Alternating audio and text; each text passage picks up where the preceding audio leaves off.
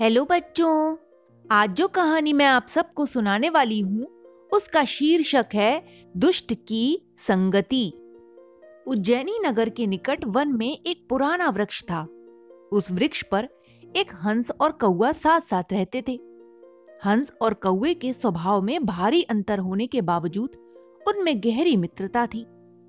हंस दयालु और नम्र था, जबकि कौआ अत्यंत कुटिल और दुष्ट स्वभाव का। घना वृक्ष होने के कारण उसकी छाया भी बहुत विशाल और सुगत थी। उधर से गुजरने वाला यात्री प्रायः उसी वृक्ष के नीचे विश्राम करके अपने तन मन में चुस्ती और फुर्ती का अनुभव करते थे। गर्मी का समय था। एक दिन दोपहर के समय एक यात्री थका मांदा वहाँ आ पहुँचा और उस वृक्ष की सुखद छाया में आराम करने लगा। उसने अपना धनुष बाण एक ओर रख दिया। शीघ्र ही सुखद हवा के कारण उस यात्री को नींद आ गई। सोते सोते उस यात्री को काफ़ी समय हो गया। इस बीच वृक्ष की छाया ने भी दिशा बदली और सूर्य की तेज किरणें उसके चेहरे पर पड़ने लगी। यात्री को ऐसी दशा में देखकर बेचारे हंस को उस पर दया आ गई। उसने अपने पंख इस प्रकार फैला दिए ताकि यात्री के चेहरे पर धूप की किरणें न पड़े। यह देखकर दुष्ट कौआ बोला भाई हंस तुम इस यात्री के लिए इतना कष्ट क्यों उठा रहे हो? यह मानव अति स्वार्थी होते हैं। यह हम लोगों का शिकार करके खा जाते हैं। अतः यह हमारे शत्रु हुए। इन पर तो कदापि दया नहीं करनी चाहिए।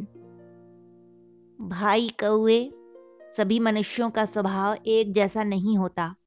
जिस प्रकार पाँचों उंगलियाँ बराबर नहीं होती उसी प्रकार सभी मनुष्य भी दुष्ट पापी और क्रूर नहीं होते। अतः हमें सद्गुणों की ओर ध्यान देकर अवगुणों को नकार देना चाहिए। हंस ने कौए से कहा, इस पर कौआ बोला, मुझे तो सभी मनुष्य एक जैसे लगते हैं, इसलिए मैं अभी इस यात्री को मज़ा चखाता हूँ। यह कहकर कौए ने उस यात्री के मुँह पर बीट कर दी और वहाँ से उड़ गया। कौए के इस दुष्कर्म से यात्री की नींद टूट गई। उसने सिर ऊपर उठाकर देखा तो हंस को पेड़ पर पंख फैलाए हुए पाया। यात्री ने समझा कि इसी हंस ने बीट की है। फिर क्या था? उसने क्रोधवश तत्काल अपना धनुष उठाया और तीर को हंस पर साधकर छोड़ दिया। अगले ही पल हंस की चीख निकली और वह छटपटाता हुआ पृथ्वी पर आ गिरा। उसकी जीवन लीला समाप्त हो गई।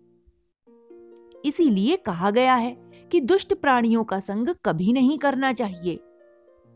संग सर्वात्मना त्याज्य, स चेतु कर्तुम न शक्यते, स सिद्धि स कर्तव्य, संत संगस्य भेषजम। अर्थात कुसंग का त्याग पूर्ण रूप से करना चाहिए।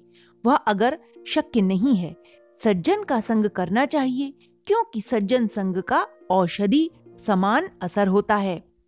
Okay, bye.